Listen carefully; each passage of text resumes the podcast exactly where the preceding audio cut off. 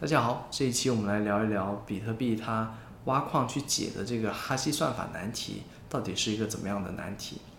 那我们都知道，在比特币的代码里面，中本聪设定好了，它这个比特币产出的方式是通过让矿工，也就是这些节点，大家去竞争去解一道哈希算法难题，然后呢，第一个解出来的这这位矿工，他就可以获得打包区块信息的这个权利，并且。获得呃比特币作为奖励，对吧？那同时我们也知道，这个哈希算法这个难题其实也是会是一个动态调整的这么样一个一个方式，它会根据全网这个平均的这个算力的变化，在每两周，也就是实际上是每两千零一十六个区块，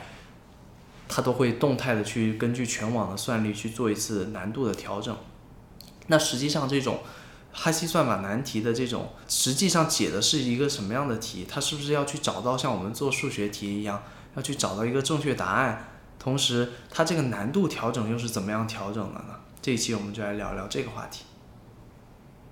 那重点来了，实际上呢，中本聪设计的这套机制，只要求你在解答这个难题的时候，找出一定数量的这个零作为开头的哈希值，就算你找到了这个答案。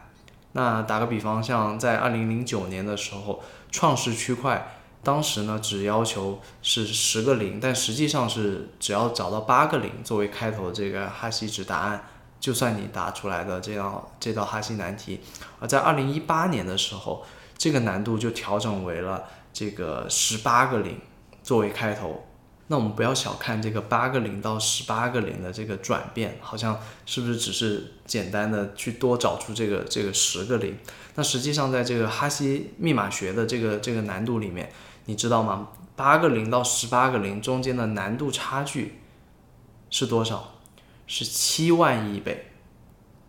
这个是一个巨大的难度调整。这个其实背后就反映着整个全网的这个计算能力以及参与的这种矿工越来越多，大家都在不停的去提高自己的这个这个设备的计算能力，为了去竞争那个比特币，对不对？去获得比特币，所以这个全网的算力都在不停的提升。这个八个零到十八个零中间，并不是简单的这种十个零这么简单的这个差距，这个是一个巨大的这个这个差距。那这个同样像刚刚我们提到，它也反映到这个矿机的这个演化史里面去。最早在二零零九年的时候很有意思，那个时候其实如果我们知道比特币的话，我们可以最早拿我们个人电脑的这个手提电脑的 CPU，我们都可以去参与到挖矿。那二零一零年到二零一三年期间呢，这个 CPU 就不管用了啊，必须要用 GPU 才可以去去去参与到挖矿，它的计算能力才够。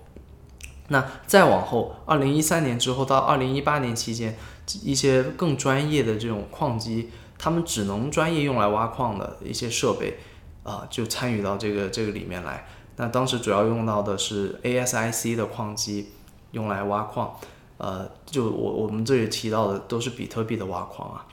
二零一八年之后呢，就更加的产业化了，就是我们。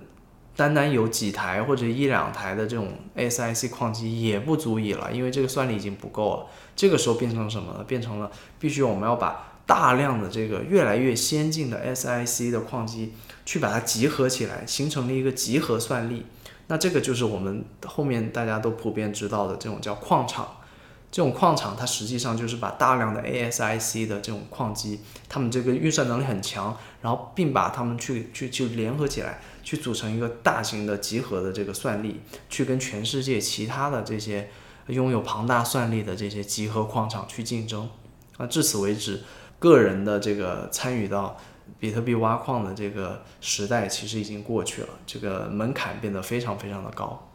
这样一个去解，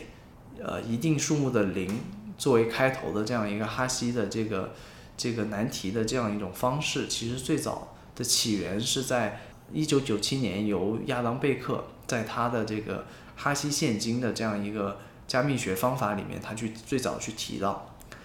当时亚亚当贝克去设计这个哈希现金的这样一个密码学方法论，他其实最早的初衷是为了去去阻止或者说去延缓去呃让一些非法或者说不当去使用电子邮件。